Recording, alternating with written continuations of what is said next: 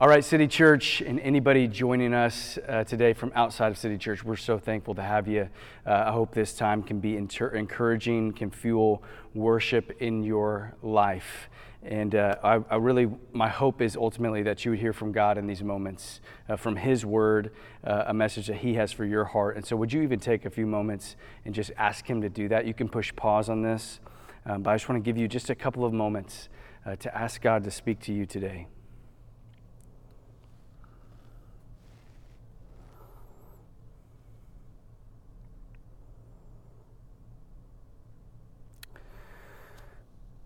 Father, would you do that? Would you meet my friends um, in these moments? God, would you bridge uh, time, space, technology into living rooms, into cars, onto walks, uh, kitchens, with family, by themselves, however it is that um, these moments are coming. God, would you meet uh, would you meet people in that space? Holy Spirit, would you come into their hearts, convince them of your great love for them in Christ Jesus, once and for all, finished and done on the cross, uh, proven in the resurrection. And um, God, would you speak to would you speak to hearts today? It's in Jesus' name I ask this. Amen. Okay, so we are continuing on in uh, this in studying this B C period in the Bible, the Old Testament. And, and the history of redemption that unfolds throughout it. And specifically, we're seeing how Jesus is the central figure in that history, even before we encounter him in the New, Te- in New Testament, that Jesus is uh, the central uh, figure in that. And so last week, we said that in order to have a history of redemption, there has to be a need for redemption. That is, there must be corruption. But in order for there to be corruption, there has to be something to corrupt. And so creation precedes corruption, which precedes redemption. And so if we're going to study the history of redemption, we started back at creation. And we looked at Jesus' role in the creation of the universe and of human beings, the image bearers of God, and how Jesus' role in creation gives us hope for his ability to accomplish accomplish redemption on our behalf. So his role in creation gives us hope for his ability to accomplish redemption. And so now we're going to move on from creation to corruption, and and it's important to see uh, to study this component of cor- corruption. If we're going to look at and understand the history of redemption in the Old Testament, then we need to understand um, the brokenness or corruption of the world, because that will inevitably impact how you think it can be repaired or redeemed, how you expect it to be redeemed. And so our understanding of corruption influences our understanding uh, f- and need for redemption.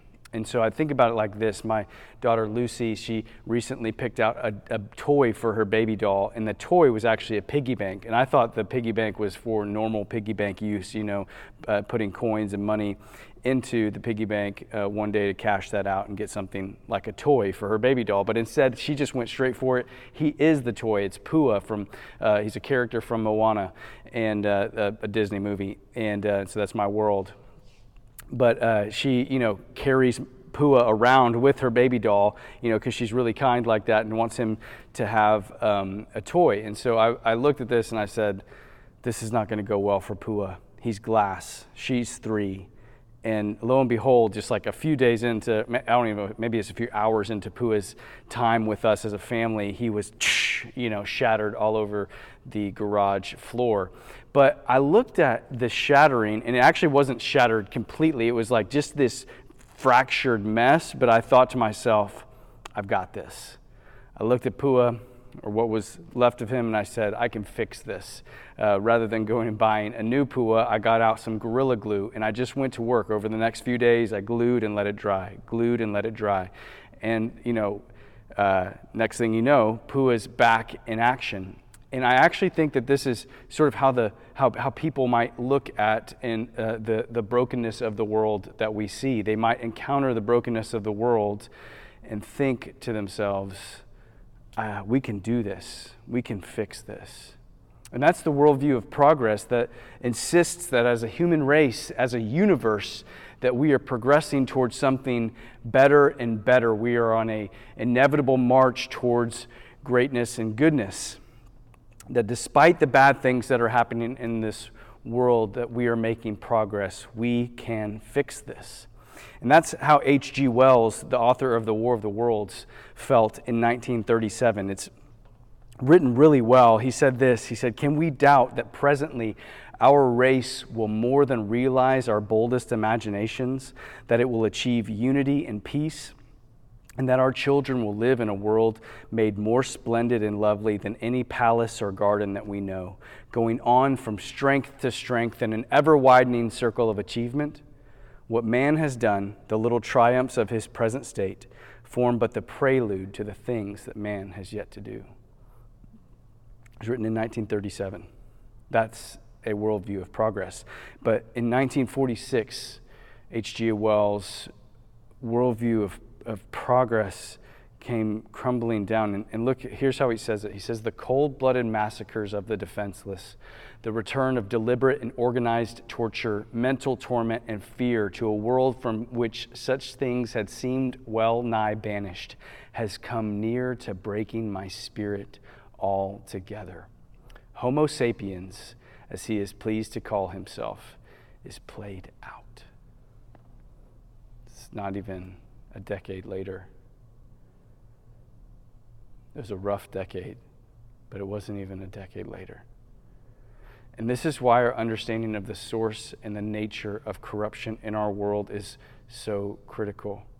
Because for Wells, like so many, the problem is just something that's out there, something that science or education can fix, which is why World War Two had to be so demoralizing. The period of time after which he wrote that had to be so demoralizing to H G Wells, because Nazi Germany wasn't uneducated or lagging scientifically. They were leveraging the best and the brightest to wreak havoc on mankind. And so the reality is, is you could build your whole, you could spend your whole life building something only for it to be used for evil purposes. Science, technology, and education have allowed us to accomplish amazing things as human beings. They're good things. These are good things.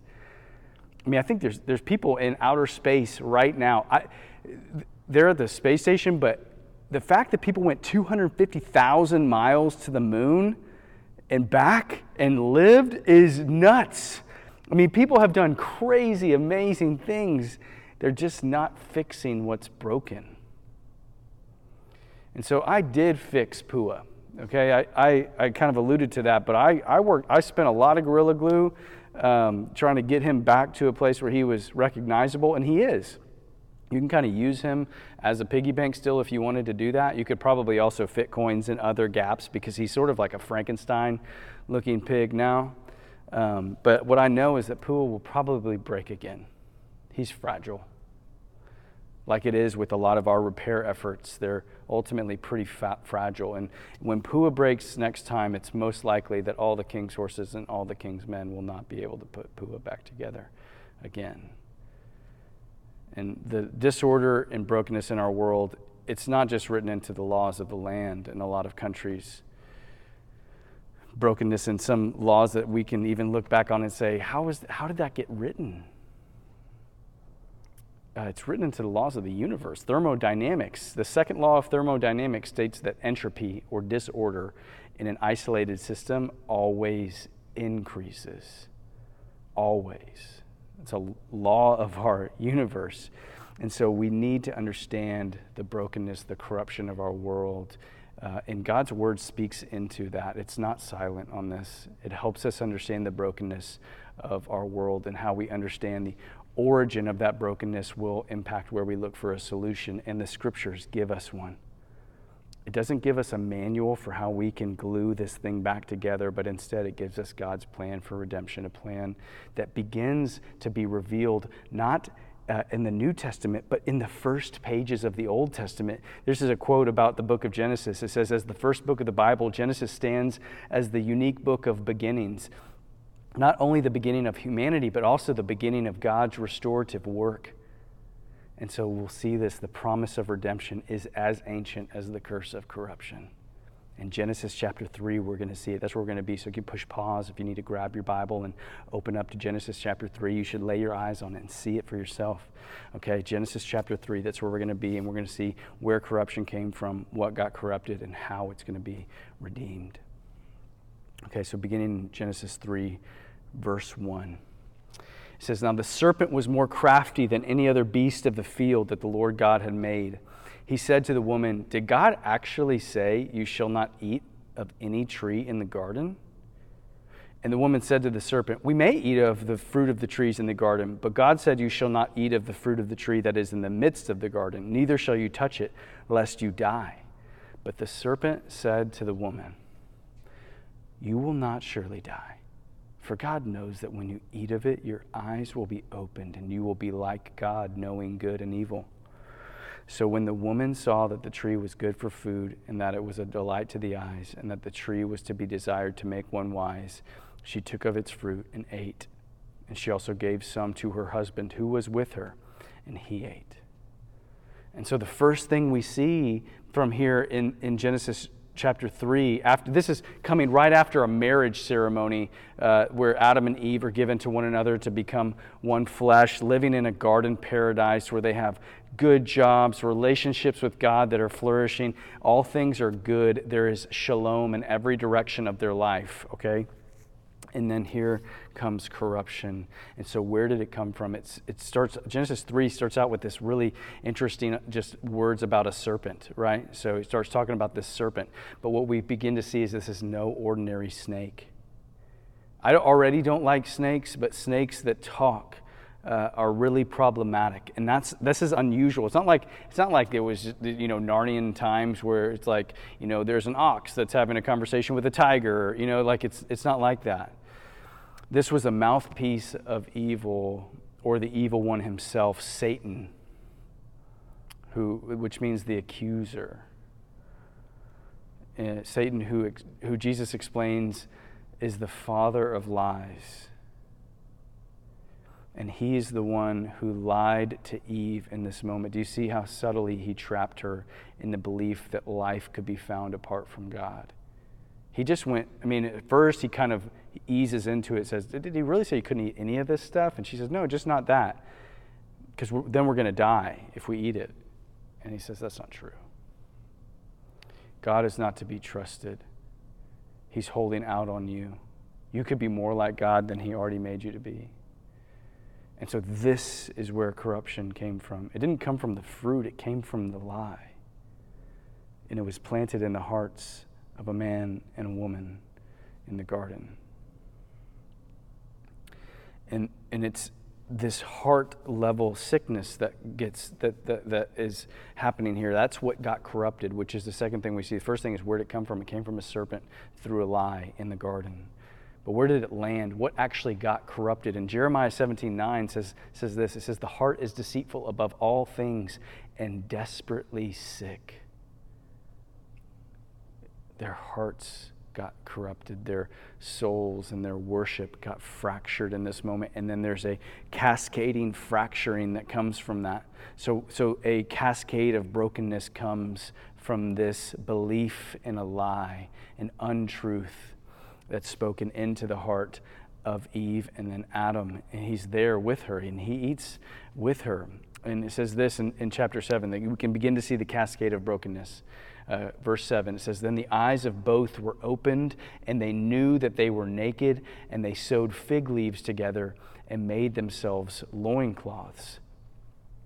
They had been previously uh, just in their birthday suits, no clothes, because they had nothing to hide. There's no need to conceal themselves. They were given to one another in perfect marriage, in relationship, one flesh. And then here in this moment, where do we see the brokenness begin, the fracturing begin? It's it's with our relationship with one another. And this is not just a husband and wife thing, even though it's a definitely a husband and wife thing right here, but this is a fracturing of relationship between human beings. We now have something to hide, some way we need to dis- make distinctions between ourselves. And here's what's crazy, is that this fracturing of relationship between uh, other human beings, uh, this this is gonna this is gonna really quickly get violent and turn to murder. Genesis four, so this is Genesis three. Genesis four is a short walk east of Eden. You're going to find a grave for Abel because Cain killed him. The history of violence towards one another is ancient. and it's the result of a corrupting lie that fractured relationship with one another. I don't think there's any way two image bearers could possibly kill each other before this fracturing of a lie entered in. And I think it's actually not the fracturing with one another that is uh, most readily leading to murder. It's actually the first fracturing that we, or the other, fra- the second fracturing we see between us and God. So look in verse eight. It says, "And they heard the sound of the Lord God walking in the garden in the cool of the day. And the man and his wife hid themselves from the presence of the Lord God among the trees of the garden." So they already knew they were naked. They clothed themselves. And then they hear God coming and they hide themselves from him. Verse nine says, "But the Lord God called to the man and said to him, 'Where are you?' And he said, 'I heard the sound of you in the garden, and I was afraid because I was naked, and I hid myself.'" See, our relationship with God got fractured then too. The very one we were made, you were designed to be in his presence. We, we did a whole series on God's presence and how we're designed for that as a human being. That's what you are made, that's where you're made to be. And now the very place we're made to be, we're running from. The one that we were made to worship. Worship is what you trust and treasure above all things, and we are worshiping beings. But now our worship is distorted, fractured, set on anything in creation other than God. And so we can see now after this, the last fracturing. So I'm saying this is every direction, upwardly towards God, outwardly towards one another, and now downwardly uh, towards creation. Genesis three, seventeen and eighteen, it says, and, and Adam, and to Adam he said, because of because you have listened to the voice of your wife and have eaten of the tree of which I commanded you, you shall not eat of it. Cursed is the ground because of you. In pain you shall eat of it all the days of your life. Thorns and thistles it shall bring forth for you, and you shall eat the plants Uh, of the field. And so creation itself is corrupted. Their bodies are corrupted. They're, they're, they're, they're going to be returning back to dust, from the dust from which they were made. And, and all of this, these fractured relationships, there's two results that I want you to see. So these relationships with God, upwardly, outwardly towards one another, downwardly towards creation. Um, there's two results from this corruption I want you to key in on, results that we still see today. The first one is shame. So this corruption has brought a, uh, the, the, the, what has happened in our hearts, the things that we have done in our hearts, and then with our hands, our thoughts, attitudes, and actions. These lead us to a place of shame where we want to hide ourselves, conceal ourselves, not be known by one another or by God. Shame, I, I, I'm tempted to be shameful all the time. There's a whisper of uh, condemnation in my ears all the time. Today, I was driving and I, I was so, I was really stressed or kind of like tempted to be in this state of uh, disruption. And just all of a sudden I was like, where's this coming from? I just feel really this shame trying to come in on me. And the other one is pain. So shame and pain. And so we see pain. It says, God says there's going to be pain for women in childbirth. This, this is a, the reproduction of image bearers, which is an incredibly beautiful thing, and it's going to be now so very painful. And then work. Work is meant to give us purpose and dignity, and now it's going to be full of pain. And the ultimate result of all of this is death. And that's what Romans five tells us. It says that sin spread, because sin entered the world through one man, through Adam, sin spread to everybody. It was in this first father of ours, and then it spread to everybody. There's not a person, there's not a heart on the planet that sin hasn't uh, been, they haven't been born into this world with sin in their hearts. And because sin is there, death is there. And so it says where sin spread to all people, death spread to all people. That's the ultimate result of our cre- uh, corruption. And the pain, see the interesting thing, pain, not interesting, sad thing, the pain that Adam and Eve were going to feel as a result of this, it wasn't earning their way back to God. It was separating them further in death. And so we see this is where corruption begins. And this is what corruption brings, is fracturing. It was a seed of evil planted in the hearts of mankind. But this is also where redemption begins. This is where corruption begins, and it's where redemption begins. Before God tells them, before in Genesis three, when you read through it, before he even tells them of the pain that they're going to endure, of all of the tragedy that's going to unfold from this, which is, I mean, just a horrific thing. In God's mind, you have to know that he sees every funeral. He sees every hospital I C U. He sees every um, horrific thing that was said or done to a person, uh, uh, and, and to another image bearer. He sees all this unfolding over the course of time, but before he speaks about the pain of Adam and Eve, that they would endure, that the curse that they and their children would live under, God tells our enemy something. Before he talks to Adam and Eve, he talks to the snake.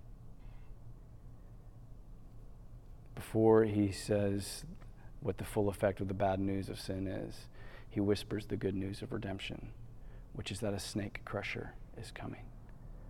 Genesis three, fourteen and fifteen. Before he talks to Adam and Eve about their pain, God says this. The Lord God said to the serpent, because you have done this, cursed are you above all livestock and above all beasts of the field. On your belly you shall go, and dust you shall eat all the days of your life. I will put enmity between you and the woman, and between your offspring and her offspring. This is not just a thing between people and snakes, even though I have a thing against snakes. Uh, this, he goes on, he says, he shall bruise the seed of the woman. He shall bruise your head, and you shall bruise his heel. And so before they left the garden, God's going to send them from the garden. He told them that someone's going to be born from Eve, down her from, from her line, from from the her kids and her kids and her kids. Somewhere, the seed of this woman, there's going to be somebody who's going to bring you back to this garden. And at first it seems like two different seeds, seed of woman and seed of the serpent, but this is more personal than that. You see that it's someone born from the woman is going to do that work on the snake. He will bruise your head, and you shall bruise his heel. It's personal with this snake. But the seed of the woman, so you, you start reading through Genesis and you're hoping, you're like, if you're just reading for the first time, maybe it's going to be, you know, that's a really long book, and so it can't end that soon, but may, maybe it would be Noah, right? Noah's name is actually, the way that he's named is with this hope that maybe he would be somebody who could restore, or maybe it would be Abraham, or maybe it would be David. But you read the story, and it's none of these. It's none of these seeds of the woman. Although they would all receive promises, covenants with God. They received covenants that promised the same thing, that someone was coming. Someone was coming who would crush the head of the snake. And the seed is Jesus. We, if you, when you read this, we know this. And I'm, I'm not, this is, you know, this should be obvious, but he's he's the seed. In, in Second Corinthians one twenty says, for all the promises of God find their yes in him. All of the covenants of God over and over again throughout time, they were promising that there would be somebody who would come to make things right again. And all of those promises find their yes in Jesus. That's why he came. First John three eight says, the reason the Son of God appeared was to destroy the works of the devil. Hebrews two fourteen says, since therefore the children share in flesh and blood, he himself likewise partook of the same things, that through death he might destroy the one who has the power of death, that is, the devil.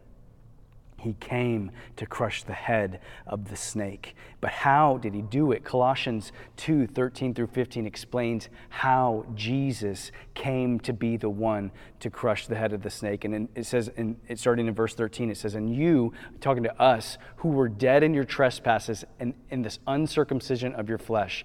Th- th- this is our state, the situation that we're in. We're not just going to, you know, glue things back together and get it right. We're dead in our trespasses. Th- so those of us who are dead in our trespasses, Trespasses, all of us, God made alive together with him. Those who have trusted in Jesus, God made alive together with him, having forgiven us all our trespasses. How? By canceling the record of debt that stood against us with its legal demands. This he set aside, nailing it to the cross. He disarmed the rulers and authorities and put them to open shame by triumphing over them in him. And so what we have in Genesis three fifteen is the proto-evangelium, or the proto-euangelion, the first gospel proclamation.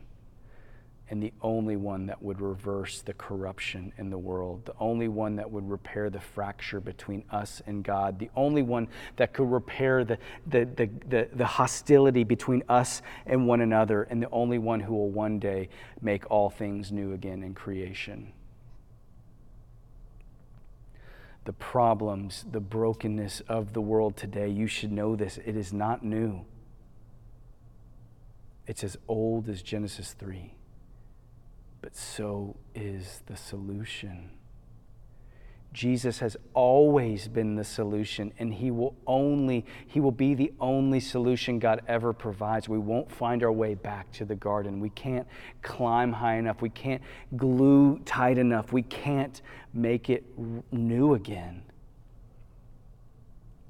This gospel of Jesus, his life, death, and resurrection for you once and for all. It was the first gospel spoken and the only one that God has ever given. And it's the only one that's needed. We can stand before God today without shame because Jesus has paid our debt in full. And so I wonder if you are, I mean, the, the, the, the snake's head has been crushed, but he's still whispering stuff into all of our heads and hearts, isn't he? Don't you experience that? He's still whispering shame and condemnation in your life. He's whispering that in the most subtle, distracting, awful kind of ways. He's telling you that shame is yours, that somehow you can't stand before God, or God doesn't want you in his presence, or God doesn't care about you, or the same stuff he was whispering in the garden. He's whispering that to you, but, but God's word says there is therefore now no condemnation for those who are in Christ Jesus. There's none left because it's been paid in full. And then we can stand alongside one another in peace because what Ephesians two says is that he's torn down the wall of hostility between races. He's talking about ethnic boundaries in Ephesians two that are really, really deep. They're as deep as white and black, if not deeper, between Jew and Gentile because they're a wall that says, hey, you can come to God and you cannot. And God says, you need Jesus to bring both of you to him. And so don't make the gospel of Jesus secondary to the problems that we're facing today. It has the power to change hearts. And it's the only thing with that kind of power. Jesus is making all things new, but here's what we know. He's, they're not all new yet. You are a new creation. That's what Second Corinthians says. It says we don't regard anybody in the flesh anymore because if you're in Christ, you're a new creation. But we still live in creation that's subject to corruption. That's what Romans eight talks about. It says, for the creation waits with eager longing for the revealing of the sons of God. Creation can't wait for the veil to be torn back and to see who all the sons of God are who have trusted in Christ, become part of the family of God through the gospel. It says in verse twenty, for the creation was subjected to futility, not willingly, it wasn't happy about it, but because of him who subjected it, in hope that the creation itself will be set free from its bondage to corruption and obtain the freedom of the glory of the children of God. What he's saying is there's an expiration date on things expiring. For we know that the whole creation has been groaning together in the pains of childbirth until now. Don't you know? So, so carbon dating is just the rate of decay. Corruption has been working its way out in, in creation, and it's just groaning, waiting, waiting for the day that it's not going to be subjected to corruption anymore.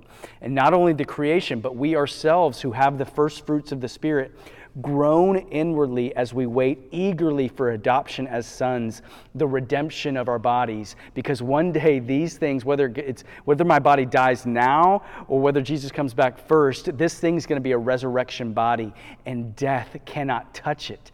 Decay cannot touch it. It will not age. It will not ache. It will not break. Verse twenty-four, Romans eight, for in this hope we were saved. Now hope that is seen is not hope. For who hopes for what he sees? You don't need hope anymore when you see it. But if we hope for what we do not see, we wait for it with patience.